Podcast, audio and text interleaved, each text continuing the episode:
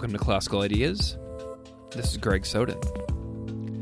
As a teacher of high school religious studies in the United States, a huge area of interest of mine is the idea of religious freedom as it's enshrined in the nation's founding documents. This concept matters for how I discuss every religion in an American classroom.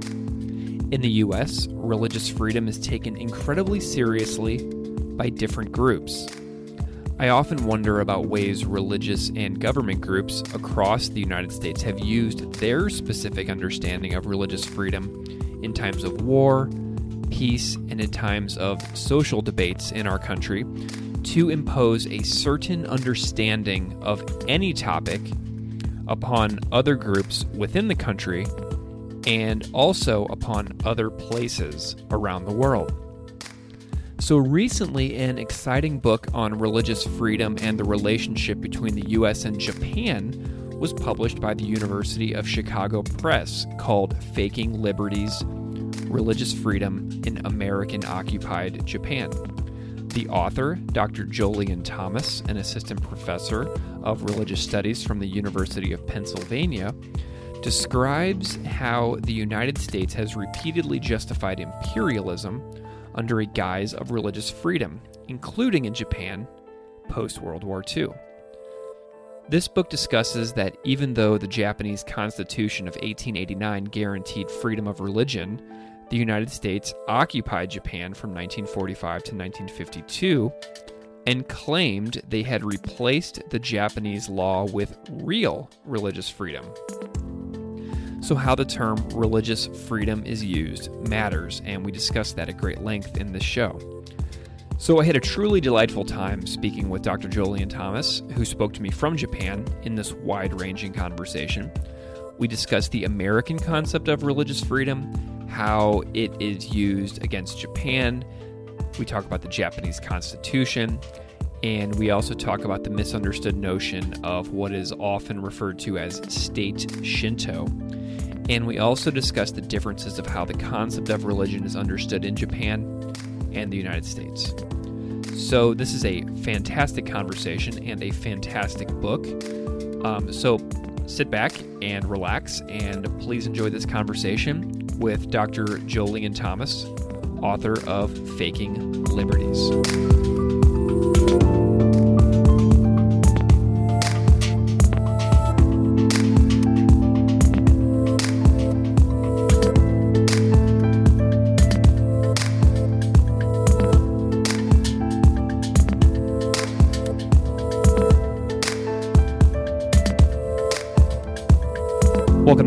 Ideas. I'm here today with my guest, Dr. Jolyon Thomas. Dr. Thomas, thank you so much for coming on the show. Thank you so much for having me. It's a real pleasure. Can you just spend a moment sort of introducing yourself to the audience and kind of say what it is that you do every day? Sure. Um, so I'm an assistant professor of religious studies at the University of Pennsylvania. Um, there, I teach classes uh, on Japanese religions primarily. So I have course titles like The Religion of Anime, The Politics of Shinto.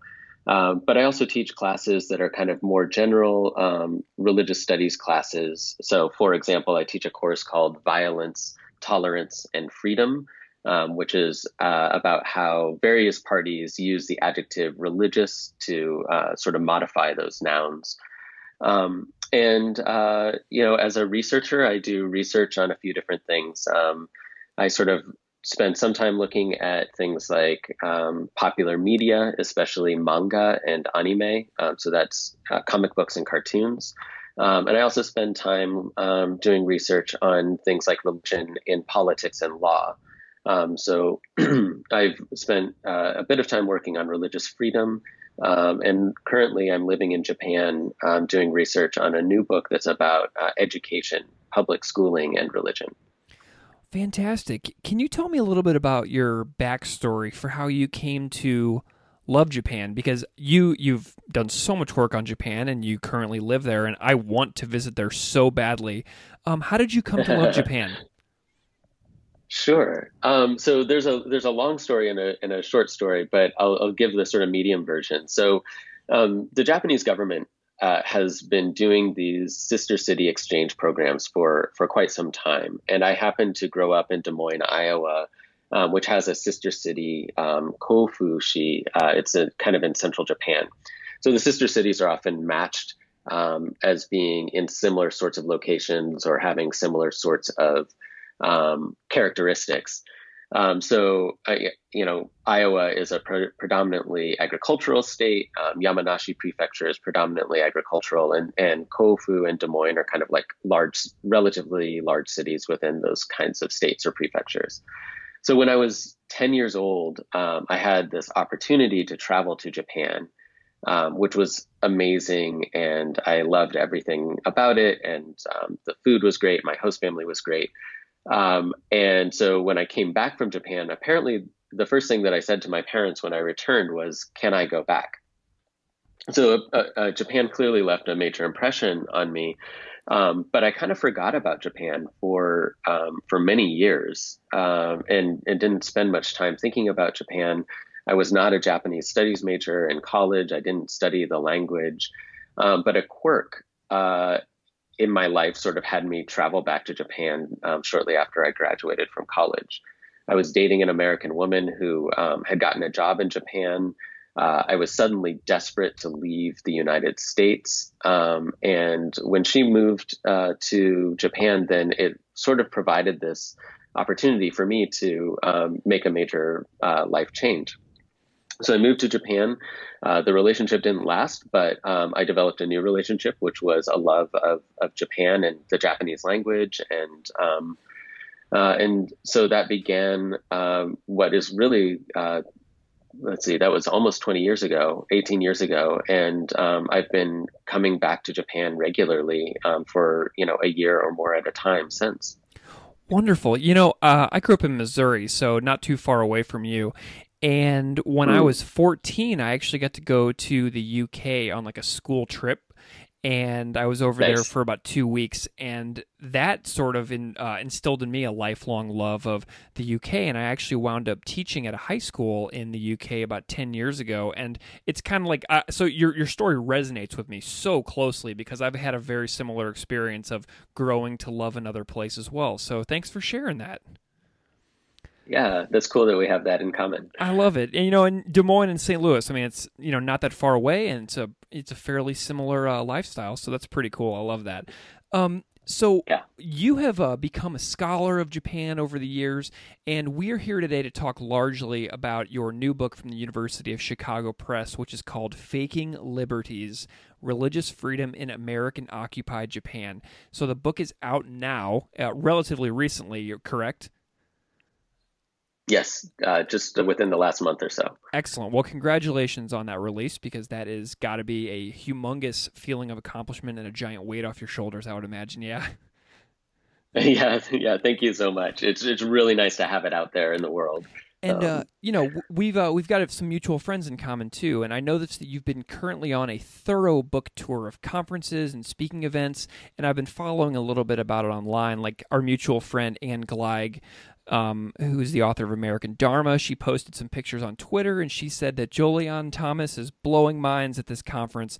And then uh, I noticed you did an event with another mutual friend, Duncan Ryuken Williams, um, who's on the show recently. And so it just sounds like it's just been a fantastic experience. Can you tell me a little bit about some of the times you've had since the book came out? Yeah, well, um, it, it's it's been really uh, it's been really fabulous. I managed to um, have lots of uh, invitations to come to um, speak at various campuses. Uh, and um, so the first thing that's that's been amazing is just getting uh, the opportunity to talk with lots of different audiences uh, about the book. Um, and and another thing that I've been sort of doing is is telling a different story about the book at, at each one of these places. So I, I pick different chapters at random to to talk about. Um, and uh, so that's been good because it, it allows me to sort of um, share different facets of the book and, and so forth. One of the things um, that's been really striking is to see what's resonated with different people um, as I've been talking uh, about the project. Um, so, uh, for example, in the epilogue of, of the book, I talk very personally and in very personal terms about um, some of the uh, things that brought me um, to the book, and I often include that in my in my book talks. And I found that um, you know after a talk I gave at the University of Indiana a couple of weeks ago, um, you know, a student came to me afterwards and said, you know, I really resonated with, with what you had to say about that. And that was just really touching um, because, you know, I, I, felt like I'd sort of made myself vulnerable in this, um, in the closing pages of the book. But to see that that was resonating with people was really, um, was really striking and really touching. Um, and then the only other thing I would, I would say is that, um, you know, I'm, I'm trained as a scholar of Japan and yet I'm looking at uh, a, a, an inherently transnational moment uh, where American-led occupiers are based in Japan, um, and I, there's part of the book that's about uh, the United States or the American territory of Hawaii. Um, but I've, I've, as as a result of working on this, and in my new book, I'm sort of reconfiguring myself not only as a scholar of Japan, but also as a scholar of the United States. And so one of the things that's been really gratifying as I've been talking with audiences is really connecting with my um, colleagues uh, in the American religions field and feeling like there's really something that I have to contribute to that conversation. Um, and so uh, it, has been great to to feel like I'm, I'm sort of tentatively beginning to describe myself as a scholar of Japanese and American religions, and, and that's um, that's really great, even if it's not my formal training. Fantastic. You know, one of the things that jumped out at me, and you do talk about this a lot in the book, you encourage people that there are different ways that they can read the book. And you have a somewhat unorthodox but very interesting organizational structure. And partway into the book, you actually advise readers that they can read the book out of order. And I actually took that advice, and I'm doing that myself right now. I'd love to hear about how you set up the book and why you made some of the choices that you did. Yeah, thanks for asking that question. Because um, I, I, think this is this is uh, an experiment that will either go um, really well or will totally backfire, and I'm very curious to hear how it works out for for readers. Um, so, you know, working on this book, one of the in the early stages, one of the things that I got um, from people who heard me talk about it was um, that it sounded like I was writing two different books. And in fact, one of my um, academic mentors said, "Why don't you just break this into two books, and then you've got like your tenure book and your other book, right? Um, right. You know, at an institution like mine, uh, it's sort of important to get you know a, a couple. I, I, effectively have to have two books out uh, or two books mostly done to to get tenure. So." Um, so there was this very uh, pragmatic decision where I could have taken what is now the first half of the book and written that, and then taken the second half of the book and written that and published them as, as two separate books. But I, I was um, convinced that the story wasn't complete without the juxtaposition. So the first half of the book looks at what's going on um, with discourses about religious freedom um, from uh, mostly in the period from 1890 to 1945. And then the second half of the book looks at um, discourses about religious freedom during the occupation. So that's 1945 to 1952. And then um, traces some of the ramifications of, of, decisions made during the occupation through later decades. So um, I, I, I, decided to uh, to stick the two things together um, because they don't really make sense without each other. And um, what I what I suggested was that for people who are kind of historians who are interested in a chronological account, a strictly chronological account, they can read it directly from the introduction to the conclusion. Everything will make sense. But as I mentioned a moment ago, uh, uh, I'm trying to talk to people who are not necessarily scholars of Japan, but are primarily scholars of the United States or maybe interested in religion or religious freedom more generally. And for readers like that, I'm sort of suggesting that they start in the middle at um, chapter five, which is sort of the the onset of the occupation. Read about that, and then travel with me back in time um, to read about the uh, the sort of pre-war and wartime situation. Um, it, and there's just one other thing that I would say, which is there's another sort of like thematic approach, which is to sort of pair chapters like one and five and two and six, and each one of those um, chapter pairs has a, uh, a, a sort of overarching theme, um, like say diverse approaches to the topic of religious freedom, for example, is the is the paired theme for chapters two and six. Well, something that I would say about that is that since I'm not a scholar or historian specifically, I'm just somebody who's interested in these topics, the fact that you encouraged the reader to go about it in the way that seems most appropriate for them, that opened this book up to me in ways that may not have been able to be possible if you hadn't put that in there. So I, for one, am very appreciative of your efforts to go above and beyond and try something slightly out of the ordinary. That's really great to hear. That's uh, that's very gratifying. Um, I hope that I hope that other other readers also have that um, that experience. Can uh, can we go down a rabbit hole of religious freedom for a couple of minutes? Yeah, of course. Awesome. Okay, that's what this so, all about. yeah, so this is uh, so by reading this book, I am appreciating mostly for the first time this very full picture that you are painting regarding the tension between religious freedom as an abstract ideal versus guaranteeing that freedom in practice. So, near the end of the book, you make some points um, about what freedom means, and you suggest that freedom and the guaranteeing of freedom might be somewhat paradoxical. Can you elaborate on that? What do you mean by this? Because this is really striking to me as I'm reading this book and thinking about these things for the first time. Yeah, so let me talk. Um, I'm gonna I'm gonna answer this question uh, kind of from personal terms because I think it, it helps to explain where I'm coming from with freedom, and then I'll talk more more generally about um, the freedom as it's guaranteed in law. So perfect. Um, I'm a I'm a non-white person who grew up in a predominantly white city. Um, I uh, grew up with a, a black father and a, and a, white mother, and um, experienced um, from an early age uh, a, a, sort of paradox in the American promise of freedom. Um, you know, my ancestors uh, arrived in the United States not as pilgrims, but as um, cargo in the holds of ships. And uh, for for a long time, in law, um, they were uh, treated as less than human or insufficiently human. And it's not only that, but I, I, also had a number of experiences growing up where um, my own ability to take advantage of the American promise of freedom was clearly at tension with other things. So I, I talk in the epilogue of the book about um, being, you know, held at gunpoint by police officers, um, and and clearly as a as a result of, of racial discrimination, and it's part of a larger uh, story of my life of, of being racially profiled and so forth. So the, the point here is that as much as we talk about America as a as being the land of the free or or whatever, that um, freedom isn't free, and I don't mean that in the way that uh, that some people mean, where you know freedom has to come with the blood of patriots and so forth. But I mean that um, freedom comes a lot easier to some people than to others in a place like the United States, and I think that we must attend to that um, tension, first of all, in terms of the kind of abstract ideal of freedom.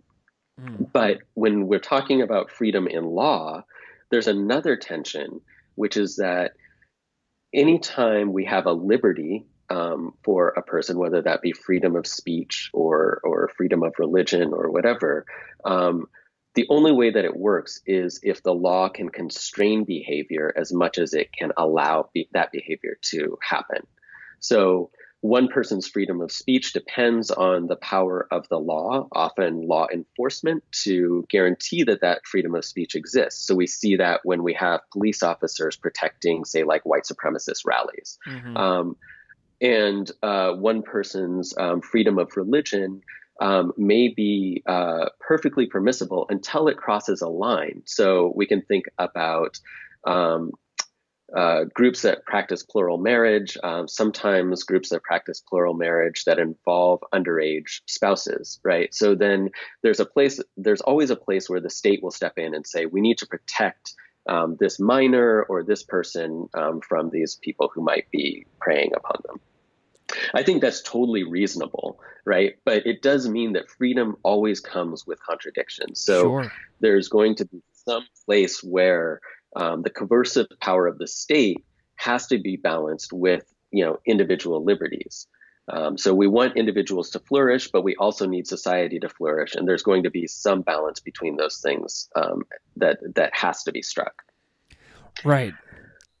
So you know, and, um, and I'm thinking yeah, too because um, if if there is a freedom of religious practice in some way, that will inherently possibly anger somebody else who feels that their freedom is being infringed, and then a law gets passed to protect one or more of those or both of those groups, and then there are new pieces of legal work that people can then sift through to find a window into how legalese can be upheld or struck down. So it's just very jarring for for me to read all of this because it just shows you like like you said it like kind of puts the notion of freedom isn't free squarely in your face, but it is it means so many different things than what we might hear of um, in the past in in other ways that that term was used. Yeah, and and I think that um, you you put your finger uh, uh, uh, right on the the main point, which is that you know we we tend to assume that the law is sort of absolute or unchanging, but laws change both by being revised or or interpreted, and so we have different stakeholders who will um, take a concept like religious freedom and they they will sort of recode it or reconfigure it so that it privileges their own interests. Um, I think that we've seen a lot of that uh, in um, the United States in in recent decades, as well as across um, the the history of the United States. Uh, but we also see that in Japan, and we see people who are trying to say that this thing counts as religion and that thing doesn't count as religion. And the only thing that gets religious freedom is the thing that somebody has coded as religious.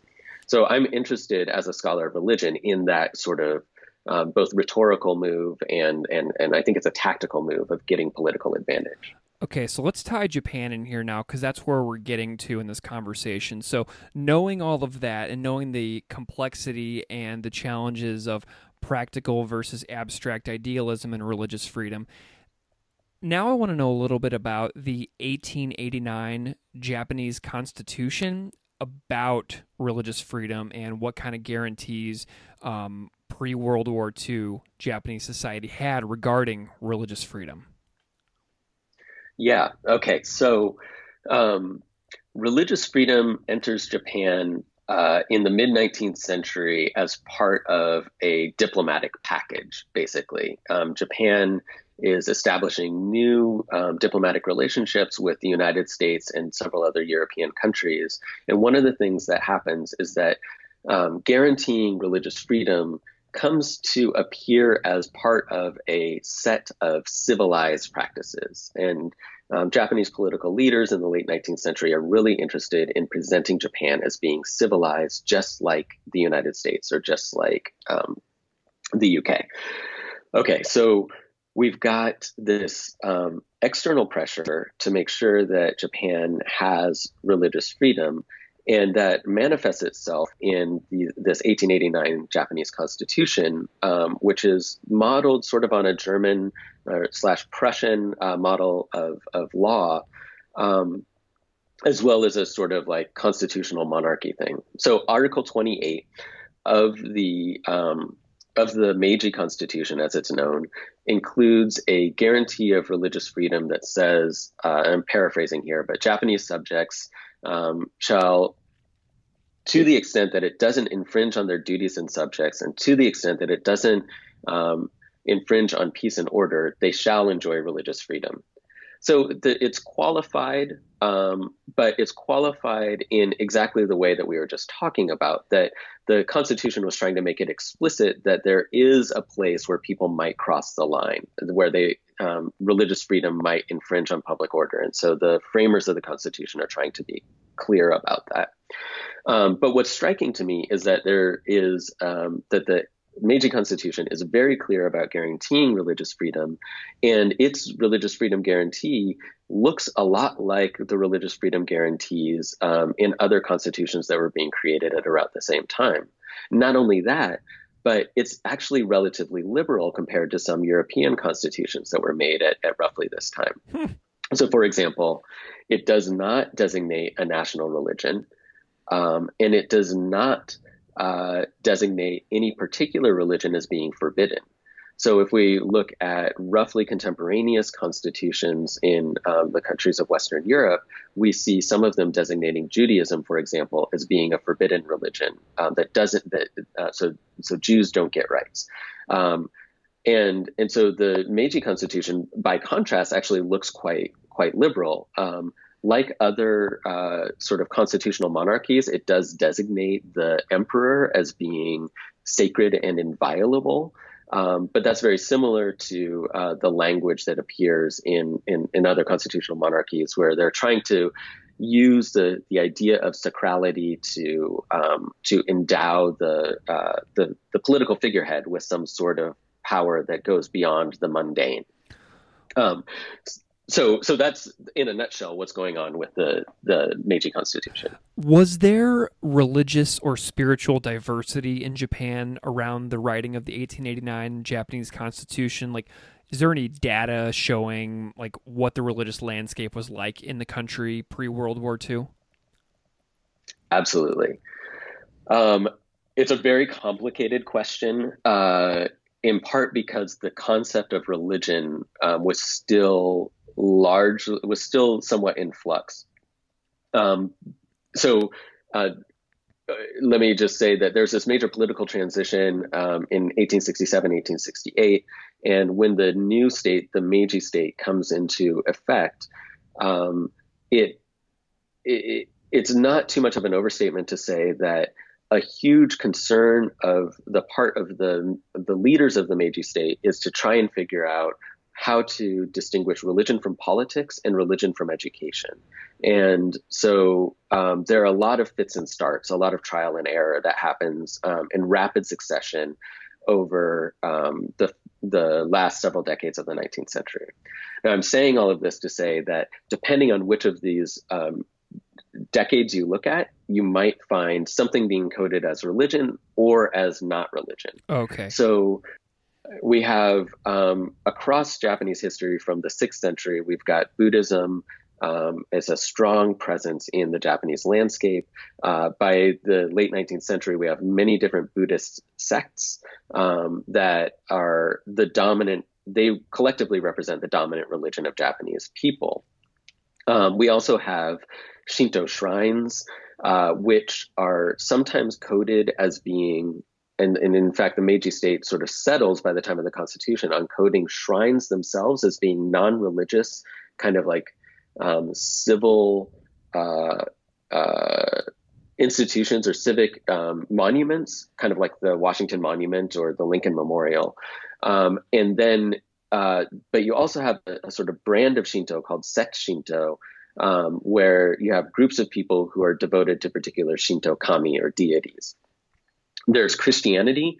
Um, a lot of intellectuals um, uh, convert to Christianity in the late 19th century. Uh, so there are a lot of people with political clout who are Christians. Um, and then there are a number of other religious practices, um, smaller groups that may be um, led by charismatic leaders um, based on healing practices and so forth. And sometimes those groups get treated as being quote unquote real religion, and sometimes they're targeted as being not real religion. So they get labeled with um, terms like lascivious heresies or pseudo religious movements and things like that. Um, that's Inshi Jakyo in Japanese or uh, Ruiji Shukyo Dantai. So the, there, there's a, an incredible diversity going on in Japan, but effectively we could say that Buddhists come to kind of dominate the dis- the discourse about what counts as real religion, while Shinto priests, I should say shrine priests, are caught in this sort of legal limbo where they're not really supposed to be doing religion, but um, many of them are still engaging in rituals that uh, a lot of people would say looks a lot like religion. Okay, perfect. Okay, so now what I want to do is now that we have a sense of the legal constitution in Japan, the religious diversity pre World War II in Japan, and also this notion of religious freedom. Now I want to jump ahead to a part of the book that I've been just like devouring, and that is the time period around World War II and the occupation. So, in the book, um, despite documented religious freedom in Japan, you write this is a quote religious freedom, the story goes, only returned to life when the benevolent American occupiers swooped in to Japan at the close of the war, liberating Japan's citizens from their oppressive and theocratic government. And that quote stands in fairly stark contrast to everything you just said um, about the reality on the ground in Japan. So I guess this would be a good time as well to describe the concept described thoroughly in the book as state Shinto, about which I have many, many questions. So, can you describe a little bit about what state Shinto is? Because um, it frankly kind of sounds a little made up and uh, interesting. right. So, um, there's this story that the occupiers told and that um, still is repeated over and over again in Japan and the United States and elsewhere today. And the story is is um, you know what what you read from the book just now, which is that Japan was utterly bereft of religious freedom. Um, the the occupiers often said that the Meiji Constitution only paid lip service to religious freedom, um, and that in actuality there was this um, utter mixing of uh, or a, to- a, total amalgamation of religion and politics. Um, sometimes people talked about this as emperor worship. Intriguingly, uh, for a long time, um, any Americans who were interested in Japan associated this more with Buddhism than with Shinto. But uh, but I'm ahead of myself. Let me just say that the the, the in the story, the the sort of received narrative is that um, we should call this state Shinto. Um, so it is a type of religion that's uh, that's fused with politics. Now, uh, when I started researching this book, I thought that I was um, going to confirm that um, state Shinto was this oppressive sort of religious um, way of organizing Japanese political life.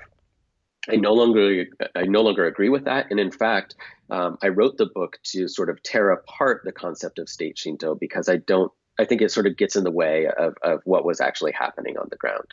So state Shinto was not. Uh, uh, um, I want to be really deliberate here. Uh, I argue effectively that state Shinto is not what we thought it was. What I'm not saying is that Japan um, was not oppressive or anything like that, but I am saying that um, the occupiers had a project, and their project was to um, uh, to promote religious freedom in Japan. That was their primary objective when it came to religion. But then there's this sort of change of hands at the State Department. Uh, and with it comes a, a very um, abrupt announcement that happens on American public radio, where this guy, John Carter Vincent, says, um, We're going to get rid of national Shinto. This is the first time that the occupiers who were stationed in Japan um, heard of this policy. Uh, so, um, what they're sort of forced to do is to think through this question of, well, what is national Shinto and how might that be contrasted with um, Shinto as sort of an individual, um, uh, an individual creed. Um, so they have to make that distinction first. They also have to think about um, something else, which is a job that I would not want, which is how can an occupying army go about abolishing a state religion while also promoting religious freedom? Hmm. I wouldn't want this job. Mm-hmm. Um, but the, it, it, fell on it fell on the shoulders of this one dude, William Bunce, um, and and so Bunce has this this dilemma because he um, he's supposed to eliminate this religion um, that doesn't exist in law. It's it, there is no state religion as we talked about before in the Meiji Constitution. So um, but but he's but he's been told, and he's in the military, so he can't deny he can't defy his orders. He's been told to get rid of this national religion.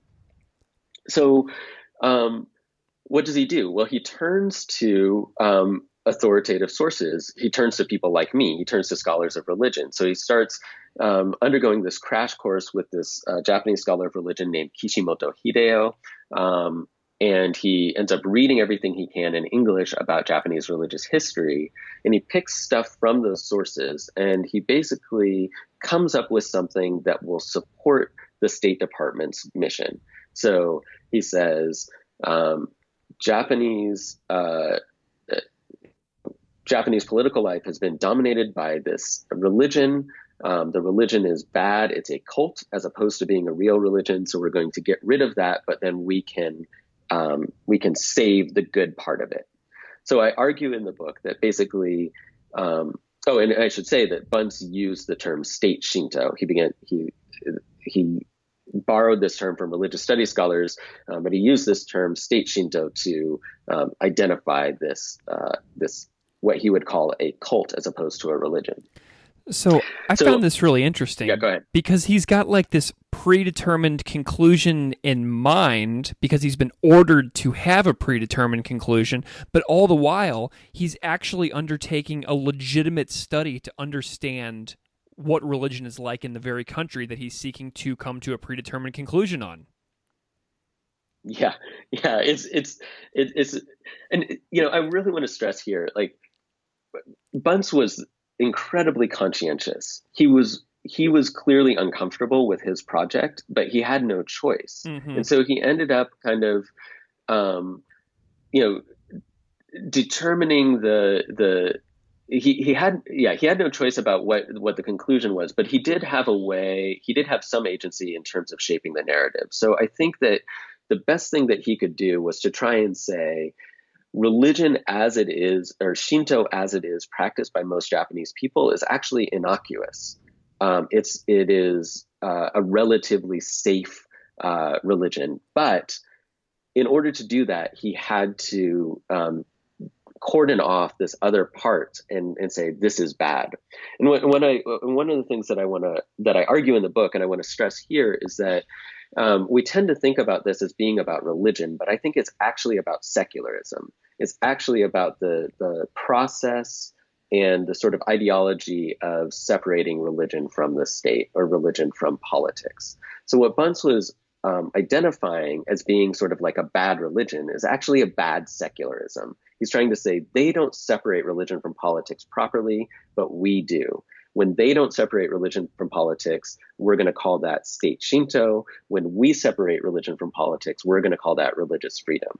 So religious freedom appears as the um, or state Shinto appears as the sort of foil for the religious freedom, which is really what Bunce is interested in. Bunce wants to promote religious freedom as he understands it.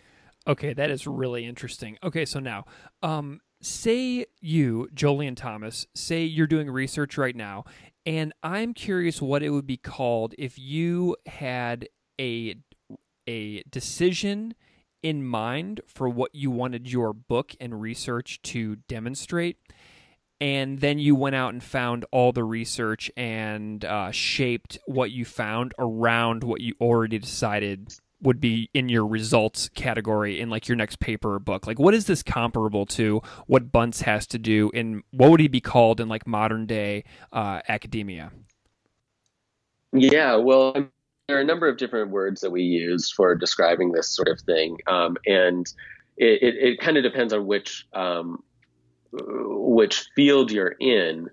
But uh, it, okay, so the, so it, uh, like for an historian, what Bunce is doing is he's basically making a, a presentist narrative. Um, so he is uh, saying, I need to identify what's going on right now, and he kind of reconfigures his um, the historical facts so that they um, come to explain uh, the present. Um, but this is also uh, akin to the sort of um, uh, what do you call it? Like the ideological um, axe grinding that we see with some like um, some sort of uh, uh, ideologically driven um, think tanks and so forth, where um, it's called research, but really what we have is a, a, a promotion of a particular worldview. Um, but uh, yeah, I mean, is there a particular word that you have in mind that? No, no, I don't. That, that, um, but one one thing that I really admire about your writing of the book is that I can see you sort of uh, changing your mind on certain topics as the book goes on. You know what I mean? Like I feel like oh, you're okay. you're not. Uh-huh. I feel like you actually put a few moments in there where you sort of like have recognized when you've actually changed your own mind on stuff within the book. That's um, that's very astute reading. I and um, I I was trying to be very deliberate about um, demonstrating how my own thought process has changed. Uh, I'm, I'm fond of telling my students that books actually are documentations of authors changing their minds. So a book is not a documentation of somebody always thinking the same way about something, but it's actually a record of somebody changing their mind about a particular topic or a question or whatever, and then sharing with others um, how they change their mind, right? So um, that's what I, I, was, I, was, trying to get at, like saying I used to think this way, but now I, I sort of came to this, and here's the evidence that brought me to this conclusion. It's really it's really awesome. And so to get back to kind of like what we were talking about, so I can hear some listeners thinking, um, but what about the veneration of the emperor or the idea that Japan was a divine nation? What would you say to like maybe a skeptical listener or a skeptical reader? Yeah, great question. Really important. Um, so one of the things that I argue, um, especially in chapter one, is that um, the Meiji, what I call the Meiji constitutional regime, was characterized by a separation of religion from politics. But um, that's not to say that all of the irrational or empirically unverifiable claims were removed from politics. Far from it. Um, and I think that this is true not only of um, of, of, pre-war and wartime Japan, but also of virtually every other secularist state that exists today or, or has ever existed. I think that we build political um, commitments and and uh, realities around um, some things that um, are just empirically unverifiable. So in um, under the Meiji constitutional regime, I think this idea that the emperor is the descendant of deities uh, gets taken as being effectively a fact, uh, a, a, historical fact, not um, a fiction. What I'm trying to say is that we could call that religion if we wanted to, and there are plenty of people who have done so. But as but in law, that was taken because it was taken as fact. It was taken to be true, legally true. And so it makes more sense to think about how that operated as a secular system rather than as a religious system. So I'm not denying the veneration of the emperor or this um, widespread idea that Japan was a divine nation. I'm saying let's think about those things as operations of secularism rather than as operations of just religious thinking. Um, I think that that will be counterintuitive to some people. I also think that there are going to be some people who just will not will not agree with me on that one. But I think that um, it's it, it, it, it comes into relief when we think about uh, things like um, you know American currency having the words "In God We Trust" on it, or uh, the um, or you know the making of "In God We Trust" the the, the national motto, or adding the words uh, "Pledge of Allegiance" to, uh, or adding the words "Under God" to the Pledge of Allegiance. There are a number of ways that um, you know the United States has also built um, these sort of you know, to use a problematic term, like sacralize statements into the fabric of political and economic life. Um, and we take those things for granted uh, in in many respects. Um, and and they may, but also they are um, capacious, um, essentially empty phrases that can people can put whatever they want to in. So some people who have very strong religious commitments, when they hear um, one nation under God or in God we trust, that means something very spe- specific to them. And other people will be like, oh, yeah, that's just kind of like an abstract way of saying we're all in it together or whatever. And I think that um, we could assume the same was true of Japanese people under the Meiji Constitution. Okay, so speaking of terminology, jumping off of what you just said, it seems to me that when Bunce and company um, in in the United States would say things like religious freedom to the public, that can really it means something different to everybody and it can mean whatever bunce really kind of wants it to mean because there's almost no way that americans at that time would know that state shinto wasn't really a real thing and that religious freedom mm. existed in japan before world war ii under the meiji constitution it, what's the lesson here that we should learn mm. yeah um, really interesting question so I I think the first the first thing is that you know Bunce I think Bunce genuinely believed what he was doing. I I I, I think that he thought that state Shinto was real. Oh, okay. And I think that I think that he also thought that um, religious freedom was real. He, I mean, I, I, you know, he was like I said, he was a very conscientious man, but I don't think he was dissembling. I don't think he was like lying to people. I do think, however, that he had a um, a particular political project as a member of an occupying army, um, and that project um, was to provide religious freedom to these people who uh, allegedly did not have it. Um, this is a, a, a longstanding American conceit, by the way. We still see it today um, that that we have religious freedom and, and other people don't. Um, but uh, one of the points of the book is that if you want to make that kind of claim, then you have to invent religious freedom over and over and over again. You have to do so by saying this thing, like what these people are doing over here, that's not religious freedom. What we're doing over here, that is religious freedom. And you know, over the course of American history and in American foreign policy, often the religious freedom that's been promoted has tended to privilege Protestant, um, Protestant Christian understandings of religiosity, and occupied Japan is certainly a, a case in point. Um, but uh, what Bunce is is saying, and the way that the American press picks up on Bunce's project, is to basically say, yes, we did it. We finally drew the line between um, you know, what I, am thinking of a, a, Time magazine quote from the time. And so it's like, um, this is the first uh, official U.S. attempt to draw the fine line between um, social propaganda and genuine religious doctrine.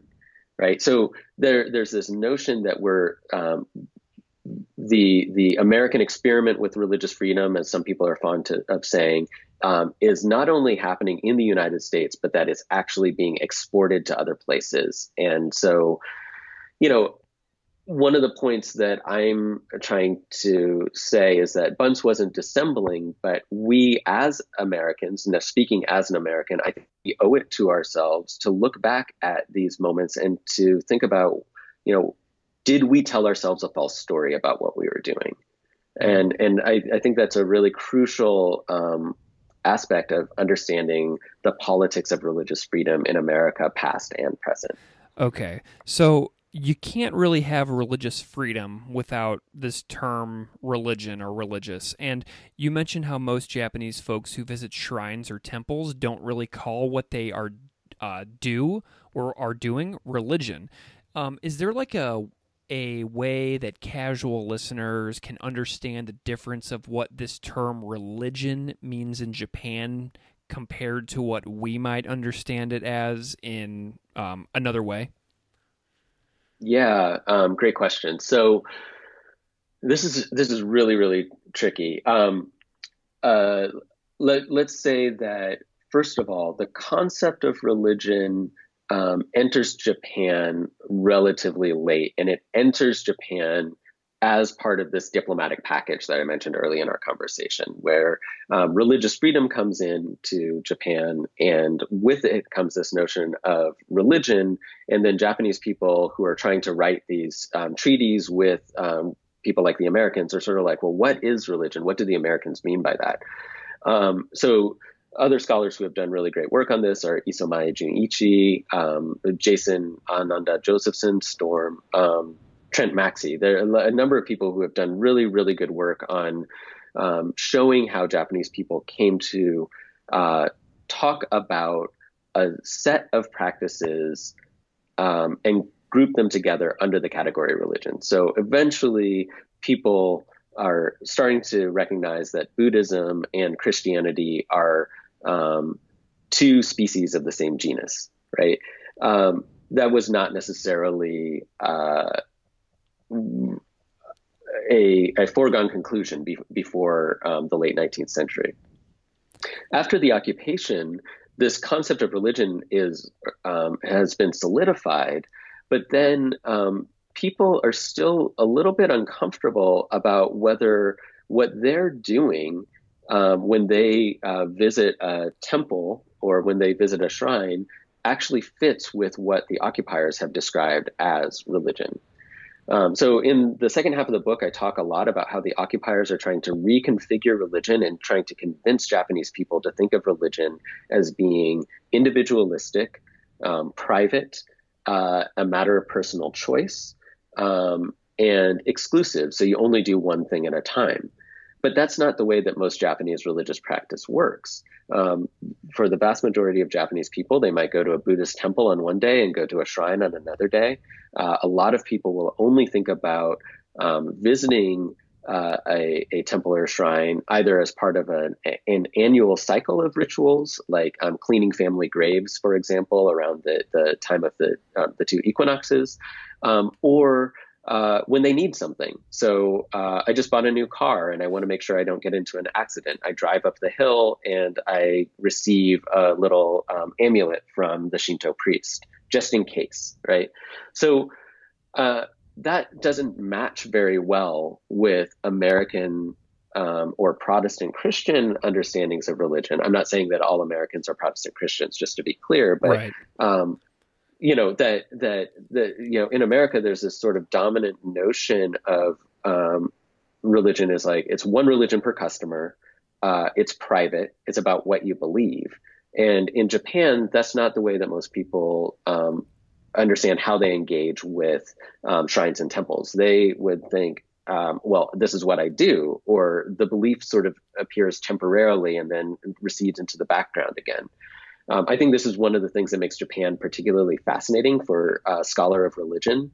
Um, I, I think that in fact, Japan has tons to teach the broader, uh, you know, religious studies academy because the way that religion appears in in um, both individual and social life um, calls into question a lot of the things that would seem totally um, unremarkable to uh, to people based in America or elsewhere. I tell you what, it's not just interesting to scholars of religion. Um, my high school students in the past, when we've talked about this notion that you can do more than one thing, be more than one thing, while also not really identifying specifically as any one of those things, that really blows their minds entirely. Mm. You know, it's really mm. cool. So you talked a lot about um, sites as well. Um, just now about shrines and temples. Uh, what are some historical sites related to this topic of the book that you might suggest people visit if they want to sort of, you know, like quote unquote travel the book? Yeah. Um, so there, there, I kind of want to address this question, I guess, um, in two different ways. Um, first of all, uh, most of the documents that I read for this book, the primary sources, they're fabulous, they're rich, and they are readily available. Um, and there are tons of stories to tell, both about the occupation of Japan and about um, what I'm calling the Meiji constitutional period. Um, so I, it's not particularly like tourist destinations, but just um, to sort of bookmark a couple of things, um, there's this wonderful collection of documents at the University of Maryland College Park called the Prange Collection. Um, and, and very briefly, it's every document that was um, published in Japan during the first uh, five years of the occupation um, was subject to censorship, uh, which meant that the occupiers kept a copy of everything that was published. And this dude who was part of the occupation collected all of that stuff and shipped it to the University of Maryland. Um, it's now available to people, and it is a fascinating trove of information about this um, really uh, rich period. So, um, one place that I would suggest going is actually just to College Park, um, both to visit the Prange collection and then also the National Archives and Records Administration, um, the the it's called Nara Two uh, with the Roman numeral two. Um, it's also based in College Park, and you can get access to occupation military government um, records. Um, but then, in terms of physical locations, a couple of places um, that uh, come up in the book that are really, really fascinating. Okay, so one, um, in chapter two and four, I spend a lot of time with this guy Chikazumi Jokan. Uh, Chikazumi is his surname. He's a sort. He's a Buddhist priest, but he um, teaches a predominantly lay Buddhist audience, and he's got really um, strong opinions about religious freedom. He's interesting to me because he thinks that that real religious freedom is not egalitarian and that it's actually discriminatory. There's a lot to unpack there, but I, will just say that he um, convinced a bunch of donors to give him money to build this um, this Buddhist church, essentially, um, very close to the University of Tokyo campus. It's called the Kyudo Kaikan, and it's been designated an important cultural property, uh, both for its architecture and and also for its sort of historical significance. So tons of um, prominent Japanese people were going to Chikazumi's basically Sunday school lessons, um, where he would give um, lectures that were sort of like Buddhist sermons in this space that looked like a European church, except that the altar was like a Buddhist, um, what's called a Rokkakudo altar, like a six sided um, altar. Um, there are, uh, you know, pews and and so forth. So this is a place that is open um, to visitors uh, on certain days of the week, and um, it's a really fascinating space. And and a lot of documents that I read um, for the book came from the archives uh, of Chikazumi's writings um, held there. And one other place that I would mention is that chapter three of the book is based in Honolulu. Um, I actually lived in Hawaii for a while. And so, as I was doing research on the um, on the the chapter about Hawaii, one of the things that I noticed was that all of these places that I um, had passed regularly or highways I had driven down had a history to them that I didn't know. Mm-hmm. So. Um, I spend time with uh, this guy Imamura Emyo, uh, who was the abbot of um, the Honpa Honganji temple in, in Honolulu. So that would be a place that I would recommend visiting. But also, you know, like um, the there were uh, sort of white wealthy landowners who were very critical of um, Japanese Buddhists and what they were doing in Hawaii in the late uh, 1910s and the 1920s.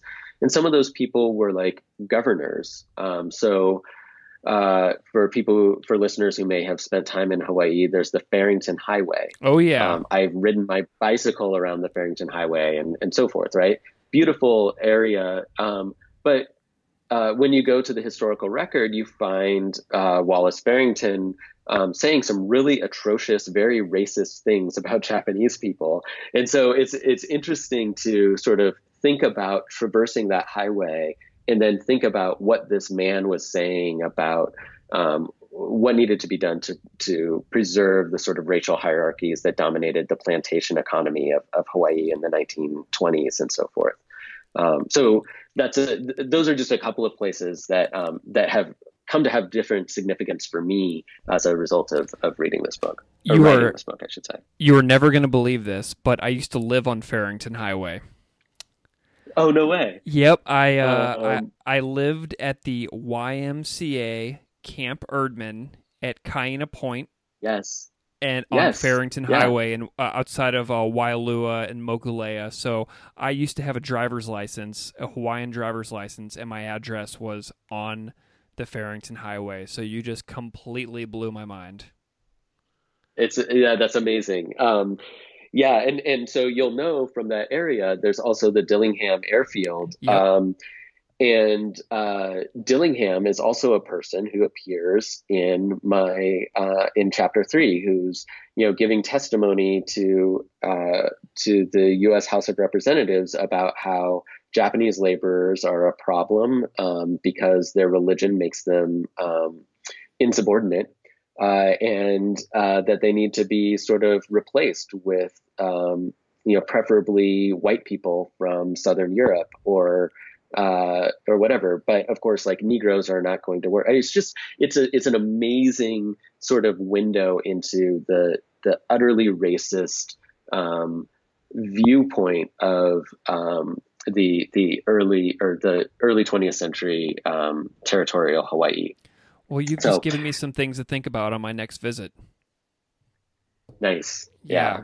yeah. Um, well, Jolyon Thomas, um, I know you have a super fantastic, busy schedule coming up in the next couple of weeks, uh, promoting the book, continuing your uh, on the lecture circuit. Um, where can people find you if they want to know more about you and follow your work? Um, yeah, so uh, first thing is that I am a fairly active person on Twitter. I can be followed there at um, Jolyon BT. That's J O L Y O N B T. Um, I tweet a lot about uh, stuff that's going on with Japanese religion and politics and, and pop culture. Um, and then I have a website um, that I update very regularly. Um, it's Jolyon, J O L Y O N dot Thomas Research. That's all one word, T H O M A S R E S E A R C H dot org. Um, and uh, yeah, so those are those are the best places to um, find what's going on. And um, and uh, like I said, I, I update um, the website uh, quite regularly, and I'm um, constantly using Twitter as a procrastination tool. So you can find me uh, on there quite a bit. Man, ain't that the truth? I get that so much. okay, well, Dr. Jolyon Thomas, University of Pennsylvania, author of Faking Liberties. I am so delighted to have had you on the show because you have connected to my own life in many ways. And so this has been truly a pleasure, sir. Thank you so much for coming on the show. No, thank you so much. I really enjoyed our conversation.